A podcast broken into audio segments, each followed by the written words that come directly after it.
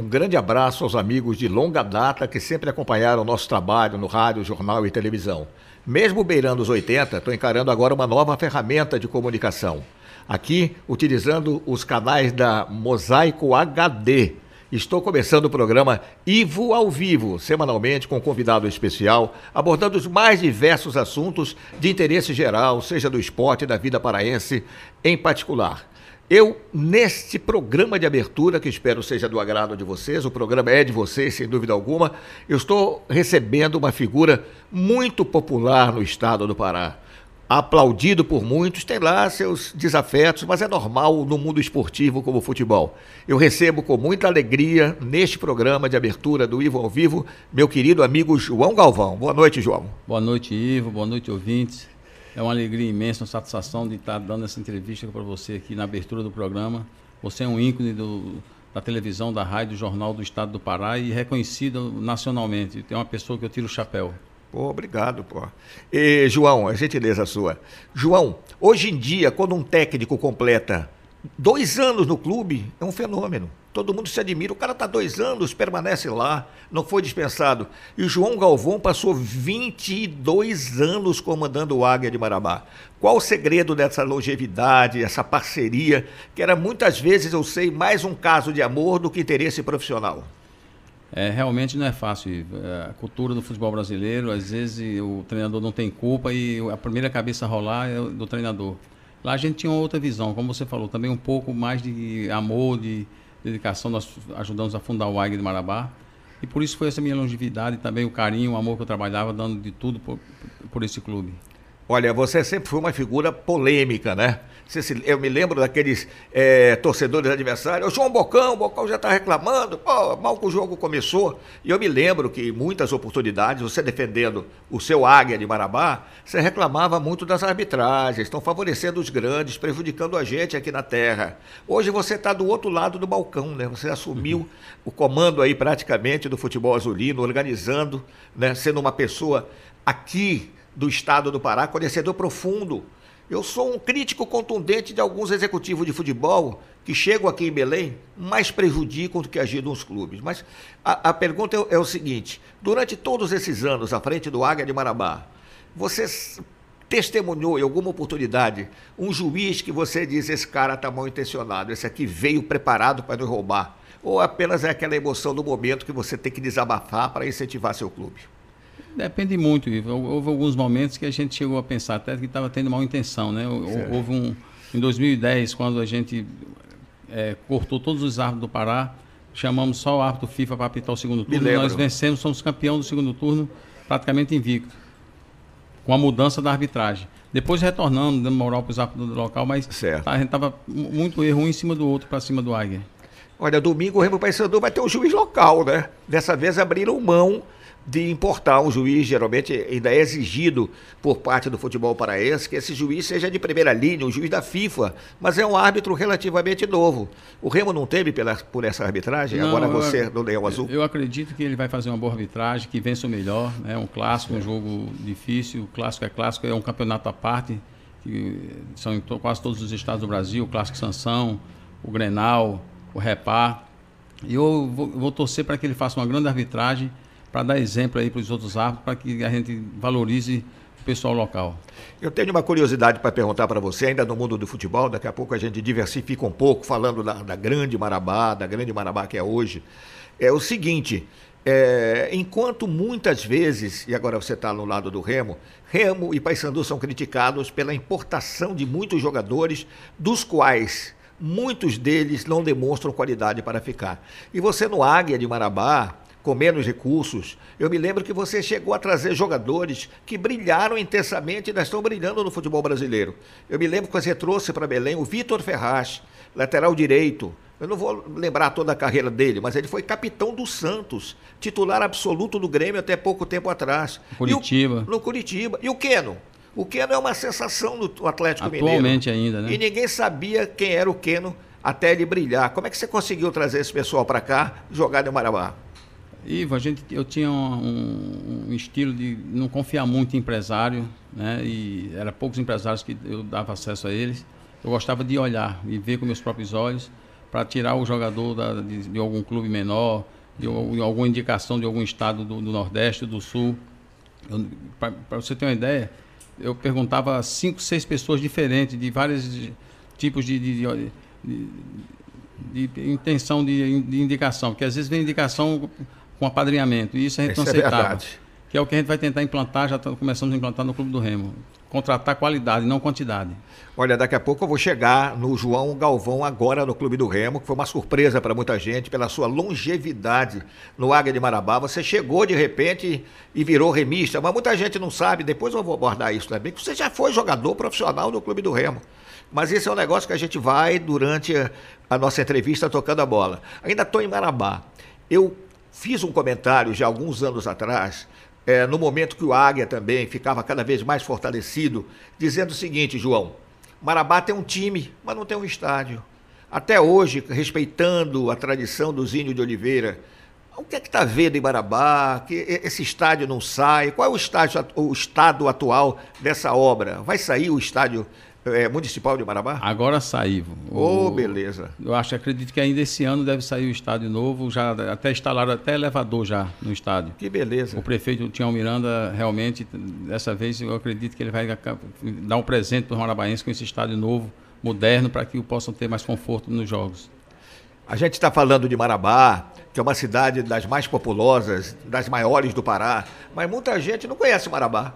Incrível, nós estamos falando para um programa onde grande parte da, da, dos nossos telespectadores não sabe o que é Marabá. E você tem uma vivência muito grande, uma relação familiar lá com Marabá. Só vou dar um exemplo para você. Uma das vezes que eu estive em Marabá, já há quase 20 anos, foi para a inauguração da Big Ben, que era uma enorme farmácia completamente diferente do que existia lá. Então, o que é que acontecia na época?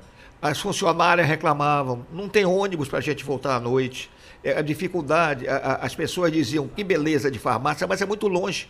E hoje a Big Ben está no centro. Hoje é uma, uma área muito movimentada. O que é que você diria de Marabá, para quem não conhece, vendendo a imagem de Marabá, que na realidade são três Marabás diferentes, uma apenas atingida pela inundação, não é isso? Que é a velha Marabá, onde tudo começou ali, o Cabelo Seco, Santa Rosa, que é conhecido como o bairro do Amor. Mas são três núcleos distantes, é uma cidade bastante complicada para se administrar, os prefeitos so, sofrem muito, Ivo com a administração que você conhece bem lá, é dividido em Morada Nova, Cidade Nova, Nova Marabá e a Velha Marabá. Eu digo para quem não conhece Marabá, ter a oportunidade de ir lá quando tiver é, a primeira chance de ir Marabá, conhecer. Marabá é uma cidade de 300 mil habitantes, né? uma cidade grande, uma cidade que tem um shopping grande, shopping center grande, bonito, bastante opções para, os, para as compras do, do, do, dos clientes. E tem muitos lugares, praia bonita, Praia do Tucunaré, que você deve saber. É no meio, do, no meio, do, meio do rio, né? No meio do rio. A Praia do Tucunaré é famosíssima, onde já teve eventos bonitos como o Maraluá, que até parou, talvez retorne, logo, logo deve estar retornando, que vinha pessoal até do exterior para essa festa do Maraluá, feita pela minha amiga Wanda Américo. Então, quer dizer, vale a pena quem não conhecer ir lá em Marabá, que vai gostar da cidade. Que beleza, que propaganda de Marabá. Olha, é, me diz o seguinte, porque Marabá entra todo ano no noticiário nacional, por causa daquela inundação.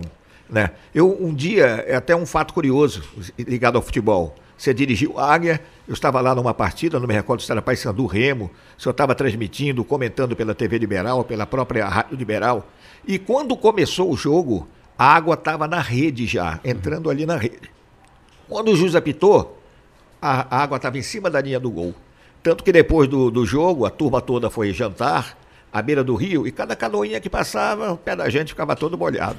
Né? Mas apenas é naquela região de Marabá, né? É impossível evitar que isso aconteça. É, e esse ano ameaçou uma grande enchente, chegou a tomar, inclusive foi cancelado alguns jogos do Águia. Exato. No início, o Tupiranga que ia mandar jogos lá também cancelou, porque a água chegou a invadir o estado de Oliveira esse ano de novo. É um problema. Chegou a tomar o gramado todo, total. E onde vai ser a localização do estádio, o novo estádio? No caminho do aeroporto, mais para frente, no rumo de Itupiranga. Numa parte a 8 quilômetros, alta, a 8 né? quilômetros do, do, do aeroporto até o estádio novo. Que beleza. E muita gente não sabe, e eu até não tinha muito conhecimento disso, na sua carreira como jogador de futebol profissional. Você está voltando ao Remo praticamente depois de mais de 20 anos. Mais, mais de 30 aí. Mais de 30. Mas você estava me contando que veio do Atlético Mineiro para jogar futebol no Remo, mas teve um problema aí que pouco jogou. O que aconteceu? Que ano foi isso, hein, João? Eu saí da Paraíba cedo, com 15 anos de idade, para fiz minha base toda no Atlético Mineiro. Aí comecei a rodar também, né? América de Teoflotone, Democrata de Sete Lagoas. Aí foi quando eu larguei o futebol pela primeira vez com 21 anos de idade. Meu pai já morava em Marabá, minhas irmãs, os irmãos, todos já estavam, a família quase praticamente toda em Marabá. E eu fui para Marabá. Aí eu, eu parado em 1987, Iva. Olha quantos anos tem. Opa! Aí o Sérgio Cabeça, da Escola Técnica diretor, Federal, né? era diretor na época, o presidente era Milton Guedes, o deputado. Me lembro. Tinha um, um diretor chamado Lero Batista. Lero, que levou alguns jogadores para a terceira divisão portuguesa. Português, Marco é. Nogueira, Careca, Careca, Canhoto. Mariolino. Mariolino. Walter Ney. Olha aí. Então, quer dizer, aí eu cheguei, o Sérgio Cabeça foi lá em Marabá, fez o convite para mim vir. Na época o treinador era João Bermeira. Me lembro. Joubert. Em seguida ele saiu, na época foi o primeiro ano que Givanildo chegou ao paraense em 1987 para dirigir o Paysandu. E eu estava no Remo. O Remo tinha Pagani, que é um amigo meu até hoje, mora em Portugal. Pagani, jogou no Louletano de Portugal. É diretor até hoje. Jogou é. 10 anos e assumiu a diretoria. Está há 30 e tantos anos, desde 88 que ele está no Louletano. E, é curioso o Pagani, porque ele, ele sempre ficou no mesmo clube, que era um clube da segunda divisão, e jamais se afastou. Na cidade de Loulé. Embora tenha tido atuações destacadas e ter chamado a atenção de grandes clubes de, grandes de Portugal. Clubes. Ele era o capitão do Loletano, virou é. ídolo lá e hoje é um diretor, é um dos manda-chuva do Loletano há muitos anos já uh, atrás. Eu falo pagando quase todo mês, a gente conversa. Quando eu não ligo, ele liga para mim. Fiz uma amizade que eu fiz grande no futebol paraense.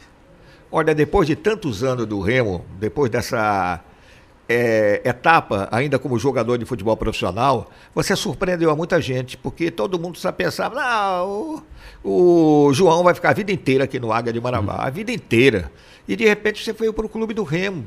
Como é que foi esse acordo? O que é que você é, pretende fazer, o que é que vai estar tá fazendo e qual é seu sonho de realizar um trabalho de profundidade no Clube do Remo? Ivo, eu estava atendendo o pedido da família e parar um pouco, descansar. Aí soltei um vídeo dizendo que estava me ausentando do Águia, me afastando para descansar, para curtir mais a família. E quando de repente o Fábio Bentes, né, que eu quero mandar um abraço para ele aqui, Gente boa. Gente boa, está mudando a cara do Remo, administração fantástica. Não sou do puxa-saco, você sabe disso. Sei, sei. Mas é uma realidade, eu já sabia disso antes e estou comprovando hoje ao, ao, vivo. E ele me fez um telefonema para mim, convidando para mim vir a Belém para conversarmos. Aí fez uma proposta, mostrou o projeto do Remo, eu vi o Remo totalmente diferente, bem organizado. E me chamou a atenção. O futebol mexe com minha alma, com meu corpo, com meu pensamento. Eu sou futebolista, nasci futebolista. Certo. Vou morrer, se eu morrer dentro de um campo, eu morro feliz. Puxa vida, ainda bem que você não narra futebol, você não tava, senão eu perdi o emprego. E, e, João, mas me diga o seguinte, e qual é exatamente o organograma de trabalho seu no Clube do Remo? Tem um executivo lá também? Como essa divisão de tarefas que eu queria entender bem, o pessoal que gosta de futebol e, do modo geral, a turma que está de casa, gostaria de saber também.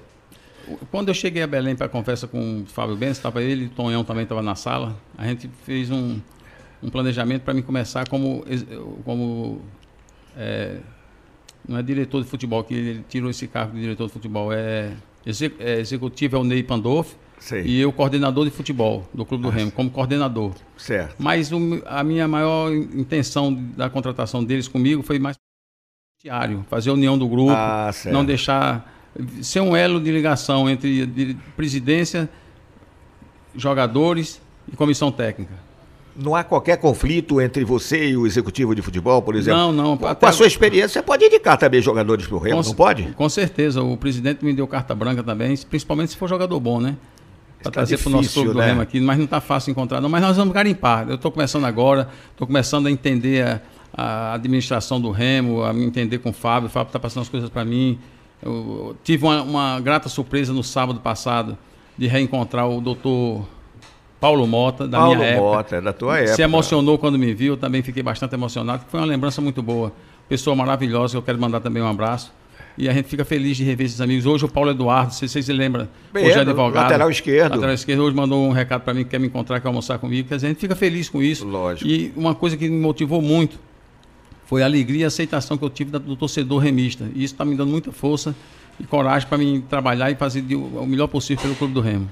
Quando você trabalha com seriedade, sem má intenção, o futebol aproxima as pessoas. Com certeza. Eu me lembro que eu era muito menino ainda, garoto, e eu tratava o, senhor, que seria um senhor falângula, é falângula para cá, Jorginho, que era o Jorgeagem para lá. Se você souber desfrutar dessa intimidade, sem nunca explorar a pessoa ou tentar se aproveitar Porque muita gente tem um microfone na frente e acha que é o ponto poderoso e não é assim. Você tem que trabalhar com respeito, com dignidade, para que o retorno por parte do público que te acompanha há muitos anos venha. Agora, eu tenho uma curiosidade também, ainda no mundo do futebol, e eu critico muito isso, ouviu? É, aquela história do técnico ser contratado, eu chamo trazer a família. Quando eu digo trazer a família, vem o filho, que muitas vezes toma lugar de alguém competente que está na função. O Paysandu já perdeu alguns, alguns auxiliares técnicos porque o treinador traz o filho para cá. E aí fica uma situação complicada. É só lembrando, vou lembrar alguns nomes para você. Quando o técnico do Paysandu era o Roberto Cavalo, o auxiliar que era o Cavalinho. Cavalinho. Quando era o Edson Gaúcho, o auxiliar era o Gauchinho. Quando veio o Hélio dos Anjos, que passou no Remo também, não tinha o Elinho, mas tinha o Guilherme, que era filho dele. O Roberto Fonseca, que passou aqui, tinha o Robertinho, não é? O Júnior. O, o Márcio Fernandes, tem o Marcinho. Né? Nunca teve um Joãozinho lá no Águia para lhe ajudar, não? Não, não. Eu, eu, eu acredito tem de ter competência para estar junto com o pai. Não, não quer dizer que ser pai não pode, entendeu, Ivo? Eu, eu, até concordo, mas realmente, se não tiver competência por ser só filho e pai, atrapalha o trabalho. Né? Agora, por exemplo, o bom amigo, uma pessoa maravilhosa com quem eu me identifiquei muito, pessoa séria, muito trabalhador, uma pessoa que tem todo o meu respeito, fiz uma amizade com ele, parece que já a gente se conhecia assim, há, há 100 tempo. anos, há muito tempo. O auxiliar dele é um ex-jogador que jogou no Flamengo, no Curitiba, foi campeão brasileiro pelo Curitiba, que é o Edson, uma pessoa maravilhosa também. Né? Quer dizer, não Mas tem, não é filho dele. Não né? é o filho dele. Mas aquilo que eu digo para você, não, não quer dizer que um filho não possa ser, mas como você frisou bem, tem de ter competência, ter feito os cursos, experiência, para somar para o clube, não porque ser filho do treinador ter de estar lá empregado. Também acho. E outra coisa também, no Felipe Conceição não teve esse problema, porque os filhos eram pequenos, eram meninas aí, não tinha como botar não tinha como botar algum auxiliar técnico lá trabalhando. Mas realmente isso virou febre. A maioria é ruim, dos treinadores. É? Não, não deixa, por aí afora. Por aí afora também. Não é só aqui. Com certeza. Eu quero também perguntar uma coisa, fugindo um pouquinho da área de futebol. Você é um cara de extraordinária popularidade na cidade de Marabá. Tem ligações familiares muito fortes lá em Marabá, com famílias muito queridas daquela cidade. Você nunca pensou em largar um pouco o futebol, invadir o mundo político? Será que o João Galvão seria um bom deputado, um bom senador, até tentando um voo mais alto aí na República, João? Ivo, eu tenho muito medo porque dizem que quando você deixa de ser homem, você vira político. e eu prefiro ser homem. É mesmo, e, olha é, isso aí. Lógico que tem, tem muitos políticos sérios, homens honestos, mas é, é, é, difícil, é raro. Você ou entra no esquema, é. como dizem aí as má línguas, não sei, não entendo ou entra no esquema ou você é tirado do esquema. Então eu prefiro ser amigo dos políticos, torcer para que eles mudem o Brasil, tenham uma sensibilidade de não fazer esquemas é, obscuros aí para prejudicar a população. Pois é. Olha, eu queria lembrar também que o, a turma de casa pode participar, fazendo suas perguntas aí, ouviu? E a gente está aqui à disposição aqui, é nos estúdios da Mosaico HD, a maior produtora aqui do estado do Pará. Estamos aqui com o João Galvão, primeiro programa da série Ivo ao Vivo, podcast Ivo ao Vivo e esperando sempre contar todas as semanas com o apoio decidido de todos vocês. Estamos na véspera do jogo. Aí o pessoal está me pedindo, olha, Ivo, faz aquela conversa de bar com o João. Né? Você sabe que quando é Remy Paysandu é uma, é, é, é uma fofoca tremenda. Eu ando na rua, João, e sou parado de momento a momento com a mesma pergunta: quem ganha domingo? Quem dera que eu soubesse, quem dera que eu pudesse responder com convicção. E sabe o que eu digo? E é verdade. Eu digo, olha, o primeiro resultado de Remy Paysandu é um empate. A primeira possibilidade sempre é um empate. Até porque, aí você pode contestar, porque você está à frente do Remo e está observando também o Paysandu. Porque na maioria das vezes, na maioria das vezes, as equipes se equivalem. É pau a pau não é? Há raras oportunidades em que você pega um time do Paysandu que é flagrantemente, opa, já estou batendo o microfone, flagrantemente melhor que o do Remo. Como também o Remo teve uma fase de ouro, um pentacampeonato, que era melhor que o Paysandu. Mas no momento eu, eu vejo aqui a coisa muito equilibrada. Qual é a visão que você tem? Você está lá dentro do Remo ou está acompanhando todos os jogos do Paysandu também? É, é clássico, é, às vezes tem o um problema, às vezes, no Fla-Flu, no Vasco Flamengo um time está mais embaixo, às vezes até na segunda divisão, como aconteceu com o Vasco, e engrossou o caldo, porque quando é clássico, se transforma todo mundo, se transforma do, do roupeiro ao presidente, mexe no, no coração, mexe nos no nervos de todos eles, porque realmente é como igual o Repá, que é um clássico respeitado, falado no Brasil e até no mundo inteiro. É, vai ser meu primeiro Repá. Hum. Espero ter sorte, dar sorte para o Clube do Remo. Mas é como você falou, é um páreo duro, é, vai ser decidido em detalhes. Né? Quem for mais atencioso, tiver mais aplicado, vai ser o vencedor. Espero que seja o Clube do Remo. Você, se fosse comentarista, analisaria que está muito igual o, o, os dois times? A, a, o que se vê aqui, o pessoal do Paysandu está muito otimista. Essa goleada de 4 a 0 contra o Tupiranga e o empate do Remo lá em Bragança, né? O Remo acreditou muito a, ao gramado, né? Mas foi um jogo, assim, que ninguém foi melhor que ninguém lá. As deficiências acabaram atingindo os dois. Você acha que realmente o Paysandu está melhor assim ou, ou, não? É ilusão? Na hora não, da verdade, eu, o Remo eu, vai. Eu acho que a decisão vai ser dentro das quatro linhas. Aí certo. vai saber o termômetro de quem está melhor. Né? E eu, não, eu acho que está nivelado. O, pessoal cobra muito nas contratações. A gente apostou muito esse ano em alguns garotos. É. Né? Aí ainda estamos acreditando numa reviravolta deles. Estamos contratando pontualmente. Não adianta contratar quantidade a gente quer qualidade, até já pensando na Série C, para não estar tá reformulando o time to totalmente de novo, que isso demora para você dar uma liga, você dar um entrosamento na equipe.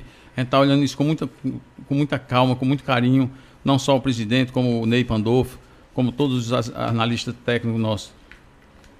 Então quer dizer que você tá, leva para o clássico de domingo uma, uma alegria, um otimismo. Talvez que a torcida do Remo está olhando assim meio desconfiada pelas últimas apresentações. Não, com certeza, Ivo. A gente sabe da importância desse ano. O Remo vem de uma decência aí, de, um, de uma queda lamentável que ninguém esperava, né? De dentro de casa. Mas vai fazer de tudo para montar uma grande equipe para subir novamente para a Série B e tentar buscar o Campeonato Paraense aí. Mas olha, João, não foi por falta de aviso. Eu falei várias vezes, muitas, em muitas oportunidades, o pessoal diz, o Remo não cai, o Remo está garantido. Eu digo, como está garantido? Se piora de jogo para jogo, não era a, a, sua fase aqui como dirigente do Remo. Era uma ameaça muito grande que foi cristalizada no último momento. Você viu, é, é, você percebeu como paraense, lógico, você é paraense de coração, a gente sabe, nasceu na Paraíba, né? Mas é paraense de coração. Você sentiu algum momento que o Remo poderia realmente cair? Estava à distância, não tinha nada a ver com o Remo, o seu trabalho não existia naquela época. Não, eu vi, realmente eu fiquei preocupado com a, a perda de, de entrosamento, de, de, vontade, eu acho mais de vontade, de determinação do clube do Remo naquele momento que causou aquele rebaixamento, mas a gente via nitidamente que tinha dado uma queda muito grande de produção o Clube do Remo. A gente ficou, na época, preocupado, torcendo para que isso não acontecesse, realmente, mas infelizmente aconteceu. O que a gente tem que fazer agora é trabalhar. Peço à torcida, tenha paciência, tenha calma, que o trabalho vai aparecer com calma. A gente vai descobrir talentos para o Clube do Remo, fazer contratações boas e pode ter certeza que o trabalho vai ser dinâmico e o torcedor vai gostar. A vida de Cartola, agora sua é uma posição definitiva, vou ficar nisso, não quero mais saber de ficar à beira do gramado gritando, ou a gente pode ter o João Galvão de volta como treinador, seja no Águia ou outra, outra qualquer parte, contra eu, qualquer clube. Ivo, ninguém deve dizer dessa água no beberei, mas é. eu acredito que eu acho que eu vou ficar agora fazendo trabalho de bastidores, de contratações. É bem melhor do que você estar tá ali a, 150, 200 por hora na beira do campo ali, do, passando duas horas em pé ali naquela tensão essa sei. também é preocupante, que a responsabilidade é grande das suas contratações, de você ter o acerto, eh, dar um apoio para a diretoria, um apoio para a comissão técnica, mas eu estou preferindo, estou começando a gostar e me envolver nessa parte de cartola que eu acho que vai dar certo. Pois é, pois é. E, e a arbitragem, como é que você está vendo no momento? Eu estava acompanhando uma transmissão agora recentemente, eu vi uma crítica até injusta contra a arbitragem regional, achando que o nível está muito baixo. Eu não, não acho dessa maneira. O que eu estou vendo é que o pessoal, a arbitragem, está muito mais tolerante com as faltas. Não é? O pessoal para. Está deixando mais a bola rolar. Você viu o que aconteceu no jogo do Remo com o Bragantino? Eram entradas duras, mas desde que não fosse caracterizada a falta, a bola rolava. Isso o pessoal não estava muito habituado. Não sei se é alguma orientação do departamento de árbitros. Eu gostei da arbitragem lá do, do Joelso, né? O Joelso Micareta que fala. Pois eu, é. Eu, eu, eu, eu, particularmente gostei da arbitragem dele. Inclusive, eu vi uma crítica eh, dizendo que aquela, aquele lance do Leonan, que entrou na lateral esquerda, eh, não teria sido derrubado. Para mim, foi uma falta flagrante, ele foi, foi calçado. Foi, foi, calçado, tocado. Mas, entanto, a transmissão dizia que o pênalti não existiu. Eu não, não entendi aquilo. Não, e eu, igual foi praticamente ele usou mesmo, a mesma medida para os dois. Foi como o pênalti do Bragantino também. Foi igual o nosso, foi pênalti também. Claramente, ali, ali foi tocado, ele deu tapa tirando o jogador, ia ficar livre para cruzar para trás ou até fazer o gol quando foi derrubado. Mas olha, e... como está a preparação do Remo para esse jogo de domingo? Você acha que a turma está unida, está tranquila? Tá, é, unida, você tá... sente alguma preocupação no elenco? Não, não. Graças a Deus é uma das coisas fortes, um dos da minhas vinda para cá, um dos pedidos mais fortes do presidente, justamente para mim estar tá junto do plantel, junto lado a lado. Eu converso com os jogadores particularmente, chamo às vezes numa sala, converso com um, com outro, para justamente a gente estar tá unido. Você preste atenção que está tendo uma unificação muito grande. E isso vai, com o tempo, vai começar a, dar resultado, dar frutos, que é um time fechado, unido para em prol de defender a camisa do Clube do Remo. Agora vamos dar um panorama geral do futebol brasileiro. Há um pessimismo muito grande agora, você vê, né? Só se fala é Europa. Aliás, os técnicos europeus estão chegando aqui, já o pessoal fica um pouco mordido com essa preferência, não é? Em detrimento dos técnicos brasileiros. Você não é mais técnico agora, mas na alma continua treinador. O treinador brasileiro está sendo muito injustiçado, no seu modo de ver, nesse julgamento atual? Eu acredito, apesar de precisar um pouco se atualizar mais, mas o, o, o, grande problema deles foi por causa do. Esse treinador que veio pro Flamengo aí, o. Eu não lembro o nome dele agora. O, o Jorge Jesus? Jorge Jesus. Ficou ganhou, ídolo. Foi, virou ídolo. Virou né? ídolo no Flamengo, né? Deu uma sorte grande, mas a competência do seu trabalho. Realmente ele fez coisas é, absurdas, ganhou, ganhou vários títulos importantes para o Flamengo, mas a gente fica a, a, meu cabreiro que está sendo muito injustiçado. Todo, Para todo mundo agora, o treinador brasileiro não presta. E não é bem assim. Nós temos grandes profissionais, grandes técnicos no futebol brasileiro. Pois é, olha, você tem uma longa história, não apenas como técnico, mas como observador de futebol. Quem, quem, é, quem tem a sua função ama o futebol. Vê futebol, pode ser até o campeonato da Bulgária, se vê uma chance. É. Tu tá, aliás, eu falei de Bulgária, de vez em quando aparecem os caras da Bulgária por aqui. Mas, por exemplo, se você é, fosse analisar hoje, julgar, é, quem você colocaria no patamar de grandes craques do futebol brasileiro? Tem muita gente que diz: esse cara não foi tão craque assim. Esse é ídolo, mas eu tenho Você fala do, do, do, passado também? Do passado, do presente. Quem foi da história do futebol brasileiro, jogadores que você diz: eu sou técnico, esse cara é craque. Lateral esquerdo, para mim, o Marinho Chagas. Marinho. Até faleceu na Copa, estava trabalhando para a Copa do Mundo de 2014 no Brasil. Foi, faleceu lá em João Pessoa, na minha cidade. Foi um dos primeiros ídolos meu, um cracaço de bola. Agora tem muitos, nós tivemos o tipo, era o tipo O Marinho era um tipo meio reverente, não é? Ele revolucionou a lateral esquerda. Marinho era, era é, ambidestro. Eu sei. Não era nem canhoto ele. Como o Júnior também do Flamengo, não é, não era canhoto, é ambidestro também. Como o próprio vários jogadores de laterais esquerdos que ficaram famosos, como Júnior, Marinho, Mazinho, que é meu conterrâneo. Mazinho. Ambidestro também, não era lateral esquerdo, não era canhoto. Quer dizer, é, mas meu primeiro ídolo foi o, Marinho Chagas, na época ele no Fluminense no Botafogo do Rio. Eu, criancinha, achava bonito aquele estilo de jogo dele. Ele revolucionou. Foi o lateral que começou a, apoiar, chegar na frente, fazer gols. Mas o Brasil, Ivo, tem muitos craques. Eu convivi com, para mim, o maior atacante que eu vi jogar na minha vida, eu convivi lá no meu clube, o Reinaldo José de Lima. Reinaldo, um, do Atlético Mineiro. Do Atlético Mineiro, né? uma, uma, uma, um atacante que dispensa comentários. Se ele surge na época de hoje, com que hoje tudo é gravado por celular, por a imprensa em cima, tudo. Na época não tinha isso. O Reinaldo era um, ia ser um monstro sagrado do futebol mundial. Infelizmente, na época não tinha isso tudo ainda. Mas, para mim, foi um dos maiores atacantes que eu vi jogar na minha vida. Olha, e sem dúvida alguma, só uma. Ah, lembrei agora, né? A gente vai batendo papo, vai lembrando, lembrando. O Marinho, que era um jogador extraordinário, era um cara muito irreverente, não é? Ele não escondia. A, a, a, o, o, ostentar o, em gastar o dinheiro que tinha. É. E eu tenho uma parada interessante para contar para você e para os telespectadores, para a turma do podcast também, que é o seguinte: o Marinho jogava no Fluminense e queria um vale do diretor de futebol. Francisco Horta. Não, o presidente na época. É, mas o diretor era o tal Dilson, não sei o quê, é, diretor de é. futebol. É. Então o que aconteceu? O Marinho chegava no treino de Camaro, Forte Camaro. Aí daqui a pouco chega o diretor de futebol no Fusca. Aí o Marinho diz: pô, como é que eu posso pedir vale para esse cara, pô? Como é que eu vou pedir? Eu vou acabar emprestando dinheiro para ele.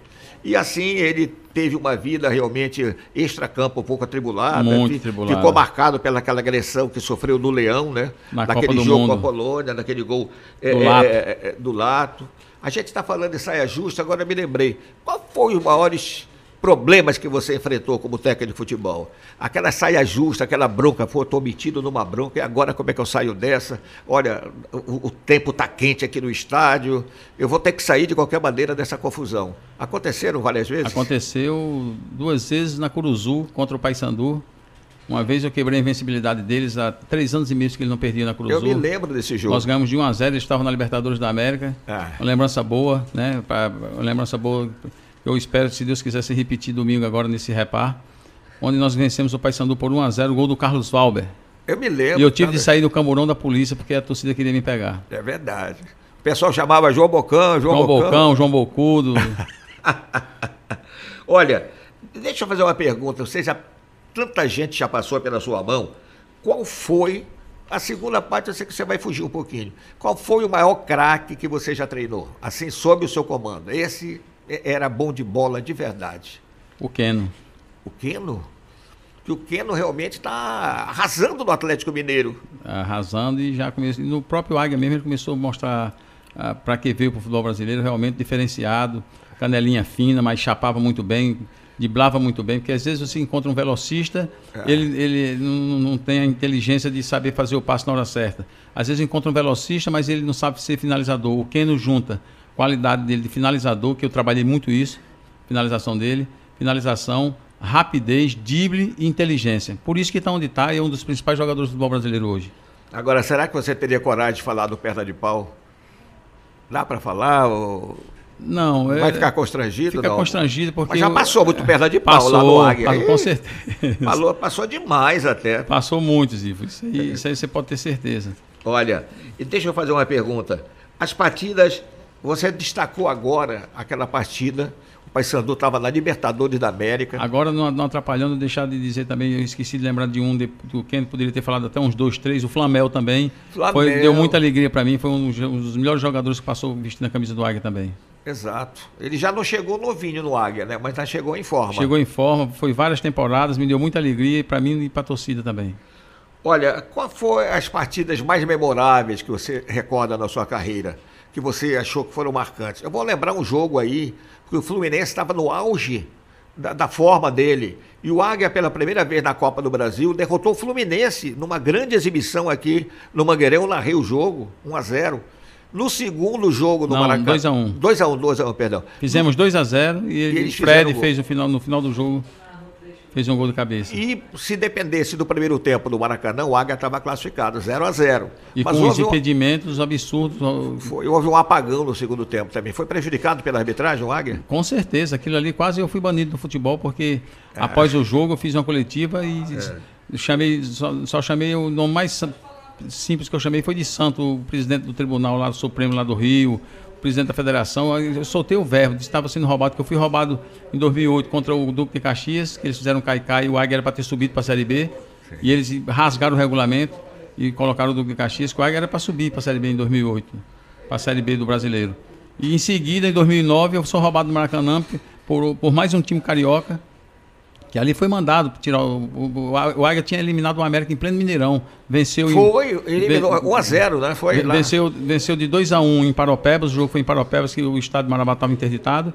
E lá no, no Mineirão, 1x0 o gol do lateral esquerdo Marconi. Quer dizer, a gente tinha, tinha assustado o Fluminense. Você chegou aqui, como você bem falou. A gente não só venceu, como convenceu. Tinha Parreira, era o treinador, Fred no auge da carreira dele, Thiago Neves, Conca. Como você falou, era uma seleção Fluminense. Olha, é, além desse, do jogador Marinho, você se limitou ao Marinho Chagas. Cite outros jogadores que você diz, esses caras foram craques realmente de futebol. Eu sei que são muitos, são né? São muitos, Rivelino, Zico, né, o Reinaldo, como eu falei, ah, o, João, Reinaldo. o Joãozinho do Cruzeiro. Você, você Tostão, lembrar. Você pegou a fase do não, Tostão? Tostão não, já não, mas o Joãozinho eu peguei ainda. Eu, ele já profissional, juvenil, mas acompanhei, participei de programas com ele, era um craque de bola também, o Joãozinho. Teve muitos livros. Se for citar do, do, futebol brasileiro, o Garrincha, a história, a gente vê Garrincha. vídeo dele, tá na memória dos brasileiros para sempre. O rei não se fala, não entra nessa disputa. O rei é. O rei Pelé, você sabe que não, pode, não tem eu, eu sou do, do, tipo que não comparo ele, ele é incomparável no futebol. Nunca vai ter um igual a ele. Exato. É pena que ele esteja enfrentando de novo uma barra de saúde Problema. muito séria. Falar né? nele, o Roberto Damito também anda passando problema de saúde também, né? Eu soube disso, talvez por ser a mesma divulgação, porque não é o Pelé, embora é. seja um jogador extraordinário. Eu narrei, eu tive a alegria de narrar o maior gol do Roberto Dinamite. Em na- cima do Marinho Chagas, deu um chapéu. No Osmar Infe- Guarnelli. No, no Osmar Guarnelli. O Marinho, o Marinho. Chagas estava na partida. Então fala, narra aí, narra aí, narra o trecho aí, narra o trecho aí. Não, legal, agora desafio. Opa, qual foi o grito da arquibancada falando? O trecho que tu, que tu narrou. Ah, sim, sim. Não, mas não dá pra eu narrar o jogo aqui. Agora, não, só esse pedacinho que você falou que você narrou. trecho. Olha, o, esse lance foi espetacular. Tava um a um. Eu estava narrando o jogo para Belém, para a Rádio Marajoara. O Zanata, lateral, estava jogando no meio campo ali Do pela Vasco. lateral direito, cruzou para a área. O, o Dinamite se apresentou, matou a bola, deu um chapéu no Osmar Guarnelli. Pior que ele caiu muito feio e caiu com as duas mãos no chão. E ele foi, foi daquela De trocada primeira. de primeira, quando o Leônidas já estava chegando para rebater. E foi um gol Foi extraordinário. extraordinário. O Marinho Chagas, inclusive, estava nessa partida, eu lembro bem que aparecia ele nesse lance. E o Osmar Guarnelli, eu tive o prazer de trazer ele para treinar um Treinador, pouco né? Do, do Águia de Marabá. Ele ficava morto quando queria brigar, quando dizia. Tinha torcedor que gritava, Osmar, cuidado no Roberto Dinamite. ele zangava. Mas ficou, ficou marcado. Era um grande zagueiro também, o Osmar Guarnelli, né? Grande zagueiro, grande pessoa, um grande amigo meu. Agora vamos falar do. Aí não precisa ter esse cuidado todo. Eu vou pegar uma água agora, que a garganta foi pro brejo. É, treinadores, se você fosse relacionar, na sua opinião, grandes treinadores do futebol brasileiro, pode incluir de Belém, se você achar que é o caso. Ivo, para mim, o grande mestre meu, que eu tive a oportunidade de trabalhar com ele, não como profissional juvenil, mas completei treino, inclusive da seleção brasileira de 82, que foi uma das maiores seleções de todos os tempos, o mestre Tele Santana. O mestre Tele Santana, que eu tive a oportunidade de visitar ele antes dele falecer, ele ainda lúcido. Eu Fiquei mais de cinco horas no apartamento dele lá em Belo Horizonte, fazendo visita, comendo pão de queijo. Você chegou a ser jogador dele? Não, não chegou. Eu era juvenil do Atlético e ele tre- treinando profissional. Eu no Júnior, hoje no Júnior, completei treino com ele, cheguei a ver palestra dele. Ele, ele era tão barrista, atleticano, que a gente treinava na, a seleção brasileira estava treinando na Toca da Raposa 1, você deve lembrar disso. Ah. Era maravilhosa a Toca. Hoje já existe a Toca 2. Ele levava o juvenil do Atlético para fazer coletivo com a seleção brasileira e não chamava do Cruzeiro. Olha aí. Olha, deixa eu, deixa eu agora voltar para o lado regional. Há muitos anos atrás, a CLEP, que é a Associação dos Cronistas e Locutores Esportivos do Pará, reuniu para eleger a seleção paraense de todos os tempos. Já faz uma, uns 10, mais, faz 15 a 20 anos. E a seleção, né, posso falar num jogador. Opa, já bati no microfone de novo. Posso esquecer um jogador ou outro, mas a seleção de todos os tempos, àquela altura, era Dico, Dico, meu, Oliveira, Dutra, João Tavares e Paulo Tavares. Oberdan, aquele Oberdan do Fluminense, que brilhou no. perdão, no Paysandu, e 40. Manuel Maria. foi pro Era, Santos depois, né? Manuel Maria. É, eu não me lembro agora se era Mesquita ou Roberto Diabo Louro. Mesquita ou Roberto Diabo Louro. Alcino e Neves. Essa era a seleção na época que se apontava de todos os tempos. Se você for eleger hoje, houve muita gente que já chegou depois disso. Quem você diria uma seleção do Pará de todos os tempos? É difícil escalar ou, ou tá fácil? Não está muito difícil não, mas eu- a lembrança assim, porque passou muitos jogadores. Eu, eu colocaria de todos os tempos, mais para frente um pouco, goleiro, Ah, o Vinícius do Remo. atualmente é uma Atualmente figura. é, é um goleiro que eu acho que de uns 15 anos para cá não teve outro igual a ele. Certo. Além de ser um grande profissional, um- uma grande figura. Lateral direito, o Vitor Ferraz, que não é... Passou, você fala só paraense ou de fora? Que o Vinícius Não, também de fora. a Que seleção de quem jogou de no quem Pará, jogou. é. Vitor Ferraz na lateral direita. Eita. Zagueiro. Lateral esquerdo. Tem um, um, do, um do Águia tá aí, né? Que é o Vitor Ferraz. O do Águia já está aí. O Keno também vai estar na seleção, com certeza, né? Ah, sim. E merece. E merece. O, o Vinícius, Vitor Ferraz, Belterra. Belterra. Belterra. Você não pegou o João Tavares, né? Não, não pegou. peguei, Já pegou não. na fase final, É, né? pra fazer- não, Belterra. E eu vou ficar com Ed Kleber, outro do Águia também. Olha lá. Não, tem, na- não tem aí. Ajeitadinho não. Não é, tem- não é ajeito, era, era é um grande zagueiro, era um, era um grande. Mas um era mais zagueiro. Era, era lateral também? Zagueiro não, lateral Vitor Ferraz. Zagueiro Ah, Ed certo. Kleber. É. Quarto zagueiro Belterra. Belterra. Lateral esquerdo, vou ficar com Souza. Souzinha, O cara de véia. Souza, muito bom jogador. Muito bom jogador. É, Cabeça também meia doida, mas muito bom jogador. completamente doido. Sandro Goiano, Sandro. Soares, Passou a vida inteira nos clubes pequenos. um clube pequeno, mas era um baita de um jogador. Soares. Flamel, Eduardo Ramos. Ah, Eduardo Ramos. Eduardo Ramos adora uma polêmica também, né? Adora. por outra está metido em confusão. Mas é um craque. Sandro Goiano, é, Sandro Goiano, Soares, Sandro Goiano, os dois volantes, Sandro Goiano e e Soares. Aí Flamel e Eduardo Ramos. Na frente. Keno, Keno e Rob Gol. Olha, é uma, uma seleção completamente diferente, por também formada anos depois. Essa seleção que a Clep elegeu foi há 20 anos atrás. Então, naquela altura, o Dico era o maior goleiro da história do Pará, sem dúvida alguma, né? apesar de- da turma que veio de fora. Você viu que na época havia até um- uma coisa curiosa. Qual foi um dos jogadores do Pará que ultrapassou nossas fronteiras? O Giovani, mas ele não estava na na seleção. O meio-campo era o Oberdan e 40, que é uma figura histórica, um jogador extraordinário. Você chegou a ver jogar, talvez, no fim de Qua- O carreira. 40 eu ainda cheguei a ver. Não, o 40 não. O 40 eu conheci ele. Não, Paulo- não lembro dele, não. É o Paulo Benedito dos Santos Braga. Chamou É, de Quarentinha, mas Quarentinha. é, é- Uma figura que eu tenho um carinho muito especial por ele. é um cara Cheguei a disciplinado. conhecer disciplinado, eu conheci ele, tive a oportunidade de conhecer ele, me elogiou muito na época. Eu fiquei até emocionado com as palavras dele no programa e passei a ter uma admiração profunda por ele que já, já tinha sem conhecê-lo.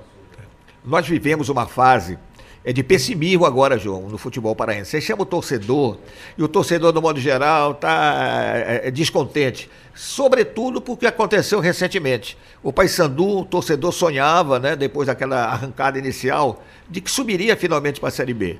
E o Remo acabou caindo, lamentavelmente, para a Série C. Eu não costumo fazer muito isso, mas achei oportuno. Na hora, eu fiz um comentário dizendo o seguinte: futebol paraense está de luto sobretudo porque não gostava da, da maneira de agir que os torcedores estavam tendo. Cada um gozando com a desgraça do outro e o time deles afundando. Isso né? é ruim para os próprios clubes. Próprio. Você viu que o, o, o Paysandu, o pessoal do Remo fez o enterro do Paysandu. Aí o Paysandu fez a mesma coisa. Quando o Remo foi eliminado, eh, foi enterrado devidamente. Mas você é um homem do futebol do Pará, é um paraense já de coração. O que é que você vê no futuro do futebol do Pará? Sempre tem aquela história da divisão de base e fala isso, fala aquilo, mas na hora H, se você não trouxer jogadores de boa qualidade, a coisa não flui. Eu acho, Ivo, que tem de se organizar, se estruturar os clubes, assim como o Clube do Remo vem fazendo, como o Fábio, mais uma vez, estou repetindo, está fazendo um trabalho brilhante. O torcedor tem de reconhecer isso, ter paciência. E nós vamos fazer uma grande equipe esse ano. É, Não, não adianta querer contratar para agradar e contratar com peças erradas. Contratar mal, né? Contratar mal, quantidade e não qualidade. É o que a gente está muito é, caprichando nisso aí para trazer qualidade para o Clube do Remo. Acho que essas equipes têm de se estruturar. O Clube do Remo está se estruturando bem, está fazendo uma belíssima administração, só tende a crescer. E porque você vê o Ceará, que era bem atrás da gente, hoje o exemplo tem dois times na Série A, Ivo. E nós lá para trás, E, né? e eu acho que, se eu não me engano, três na Série C. Ferroviário, Floresta, No Guarani de Sobral, não, né? Floresta. é, Acho que dois na Série C. É. E dois na Série A. Você já pensou? Não. E o Atlético Cearense, três na Série C. Olha São aí. três clubes na Série C. Você imagina isso? O Ceará. E nós já tivemos à frente. Nós já tivemos à frente O muito mais Paysandu era da Série A e não tinha nenhum na Série B. O Ceará e o Fortaleza estavam na Série C. Na Série C, E exatamente. a coisa mudou, né? Nós Chegamos a disputar a Libertadores da América, né? Me lembro, uma, uma campanha extraordinária. Eu recebi uma cobrança agora estranha, hein, Galvão? que eu tenho que narrar o, jogo, o gol do Roberto Dinamite. Mas você- Será que dá, diretor, para narrar assim aqui? né? Você, pode você narrar. é fera aí, você consegue. Pois é, mas é, eu- é- é, vamos lá, eu, tava um a um o jogo, me parece, né? Foi o Um a um. um a um o jogo no O Maracanã. Zanata pegou pela direita. Foi o Zanata, então. Vamos lá, então. Voltando ao passado agora, rememorando um dos maiores gols da história que eu narrei. Gol de Roberto Dinamite contra a equipe do Botafogo. O lance foi mais ou menos assim.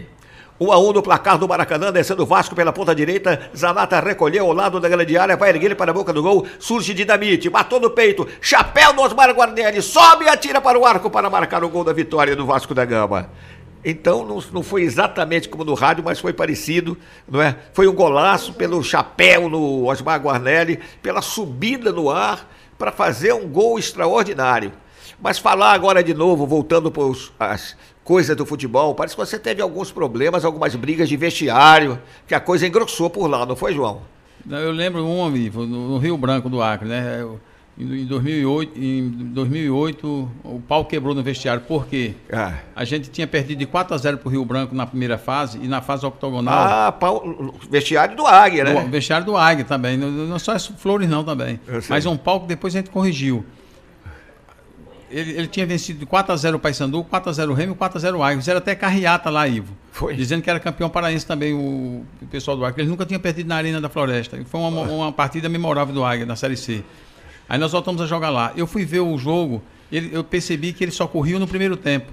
Certo. Até um amigo nosso que já se foi, não existe mais, estava no voo do meu lado quando eu comentei com ele. Se eu descobri como é que eu vou quebrar essa invencibilidade desse Rio Branco aqui no Acre.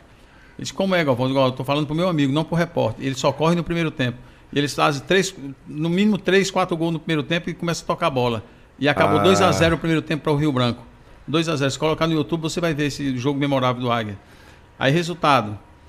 Um jogador meu foi expulso, de graça. No- no- acabou o primeiro tempo 2 a 0 e eu com um a menos. Segundo tempo foi um quebra-pau no vestiário. O que tinha de garrafa e copo eu quebrei dentro do vestiário. Olha lá. Aí tiveram de me segurar que eu queria partir para cima do jogador.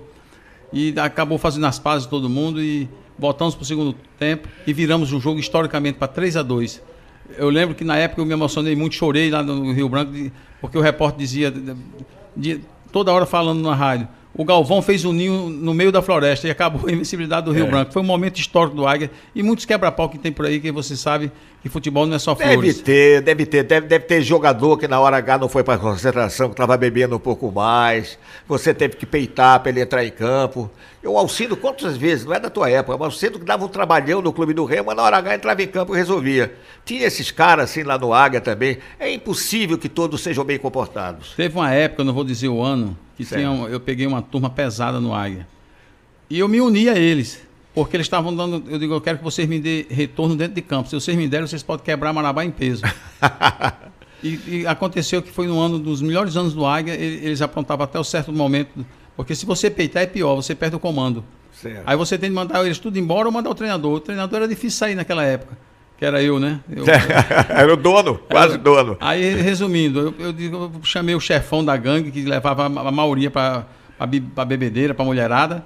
E disse, Ah. "Ó, vocês podem fazer dentro de um, de um momento que não venha atrapalhar dentro de campo. Se vocês estiverem dentro de campo, eu dou até dinheiro para vocês fazerem a farra de vocês. E deu certo, Ivo. Não é todos que dá certo, não. Que eu, eu, eu gostava de fiscalizar bem antes de contratar, como é o extra-campo, eu faço muito isso para não trazer uma peça, porque às vezes uma peça podre põe os restos a perder. É verdade, é verdade.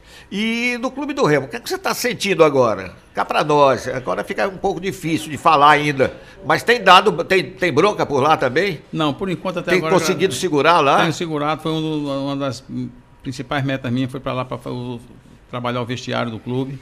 E graças a Deus até agora está controlado. Em pouco tempo estou sentindo, estou começando a saber onde estou pisando, saber quem é quem, para começar a desenvolver um trabalho aí fantástico, se Deus quiser, para a equipe do Clube do Remo. Olha, o que eu ouço falar, Galvão, é que no, ano- no tempo passado os jogadores eram mais inconsequentes, mais irresponsáveis. Outro dia eu estava no hotel, onde estava uma delegação também de futebol. Opa, de novo, estou dando porra- porrada, né? Que vocês querem que eu fale porrada? Estou dando porrada aqui no microfone. Então, eu- eu- o cara dizia para mim: não parece jogador de futebol? Parece uma turma comportada. E hoje em dia há uma disciplina mais rígida, não tem aquela baderna do passado que era tão comum no tempo de Alcino, de Neves, apenas citando jogadores que eram irreverentes e davam muito trabalho. Hoje está se, tá se fechando o cerco para jogadores em parqueiro, entendeu, Ivo? Ah. A gente costuma dizer, às vezes, não querer muito santo no time também não, que não dá certo. A gente ter sempre alguns meio pá virada no, no, no palavrar do futebol. Mas realmente hoje está se fechando o cerco porque a comunicação é muito grande, você sabe de tudo. O jogador hoje pensa que se esconde, o nego tira foto sem ele saber, passa, chega pra gente dentro de poucos minutos, dizendo fulano está em tal festa, fulano está saindo da concentração. Hoje é mais difícil eles saírem porque são descobertos. Então está se fechando o cerco para esse tipo de jogador. Tem telefone, tem celular, Celular, tem tudo. câmera. É, no, no- no passado não existia isso. Não existia, jogador aprontava demais. Jogador Romário, Renato Gaúcho. chegava bêbado às vezes no vestiário. Olha, É. aconteceu com você lá em Não, Marabá? graças a Deus não, nunca aconteceu isso não. Se acontece, chegasse a acontecer, eu tirava ele do jogo, mas não, o melhor que fosse era um mau exemplo pro resto do grupo. E quase finalizando já. O que é que você pode garantir para a torcida do Remo desse ano? Com baderna ou sem baderna, com alguma indisciplina ou sem disciplina?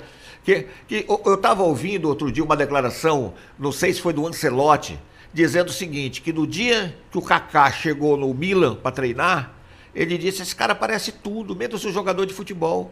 Calmo, sereno, parece um, um seminarista, um padre que veio para cá. E de repente, quando a bola rolou, Lembrar, você falar de padre, eu lembro que eu estava batendo uma pelada mês Olha passado. ah. Lá e tinha um padre no gol. em Marabá, é em? Marabá, mas não- ninguém sabia que ele era padre. Aí turma chamando ele de padre, pensando que era apelido. Certo. E esse padre agarrava tudo. Aí, de repente, do nada, o cara deu um bico, o padre pegou disse: Esse padre tá com o diabo no couro. Ele se benzeu, eu disse: Vixe, Maria. Aí foi dizer: Eu sou padre mesmo. Ele tava lá de padre, a gente achando que o apelido dele era padre. E do nada, ele- o jogador chutou, ele defendeu, disse: esse, esse padre tá com o diabo no couro, que não passa nada por ele. Ele se benzeu, parou e saiu da pelada. Não dá para trazer esse padre pro Remo, não? Para benzer as coisas aqui? Não, o Remo tá benzido, tá bem vigiado aí. Se Deus quiser, vai dar alegria pro torcedor, aquilo que você pergunta que você falava anterior. Certo. O torcedor pode esperar, ter paciência, ter calma. Eu sei que tem limite, tem um momento de eh, ainda de amargura por causa do, do- O rebaixamento. do rebaixamento para a Série C, mas nós vamos fazer de tudo para tentar voltar à Série B esse ano, tentar de tudo para fazer um time vencedor, um time de guerreiro. A administração, vamos aplaudir a administração, apoiar o Fábio Bentes a- com sua diretoria para que realmente o Remo continue nessa crescente. Foi um dos motivos que fez eu vir para cá, Ivo. Você sabe que graças a Deus eu não, não- tinha precisão de vir para cá, podia descansar realmente, mas pelo que eu vi na- na- de crescimento na estrutura do Clube do Remo, me- realmente mexeu comigo. Como eu falei, sou um futebolista de coração. E fez, foi, foi uma das grandes coisas que eu peço para a torcida, a torcida que confia em mim, pode acreditar que a gente vai se unir para fazer um, um Remo vencedor. Então quer dizer, você não participa, logicamente, mas falando do Remo também, do modo geral, que o futebol paraense está em declínio. Ele tá, vai se fortalecer outra vez. Vai. A gente vai voltar a brilhar uma posição que já teve anos atrás no futebol brasileiro. Se Deus quiser, Ivo, é isso a nossa esperança. Um dos meus motivos do Fábio ter me trazido foi esse, para unir junto com eles, para a gente crescer junto e fazer o Remo vencedor e um Remo que seja respeitado. A torcida do Remo é maravilhosa, Ivo. É outra coisa que mexe comigo também. A torcida Aquela história da bandeira que eles fizeram, não é? Com recurso Mosaico. próprio, aquele mosaico, foi uma coisa de mexer no fantástica. coração. Não, é. a torcida do Remo é respeitada. arrepiou, arrepiou. É respeitada no Brasil todo e isso faz eh, movimenta a gente, o sangue ferve quando a gente vê aquela torcida gritando no Bainão, no Mangueirão. Realmente é um dos motivos grandes de eu ter vindo para o Clube do Remo. Olha, estamos quase chegando ao fim. Cadê o comando do programa? Ricardo, eh, Léo, alguma pergunta a mais? Podem fazer aqui. Quero saber, quero saber se tu saiu do, do Águia, existe algum rancor. Assim. Ah, não, quem está perguntando isso? Olha, se você. é, isso, é, isso é importante, olha, com tanta pergunta eu posso ser esquecido. Algum rancor nessa sua saída do Águia? Ficou alguma mágoa? Alguma coisa que aconteceu que você disse, eu não merecia esse tratamento? Ou não, Não, não, Ivo, graças a Deus não. Eu- o relacionamento com o Ferreirinha é bom, não, não tem nada. Não fica a mesma coisa, lógico, né? Porque hoje eu defendo o Clube do Remo, sou Claro. leão de corpo, alma e coração. Agora é o Vandir que está por lá, mas não o treinador, né? Não, não é É, treinador, não, é executivo. executivo.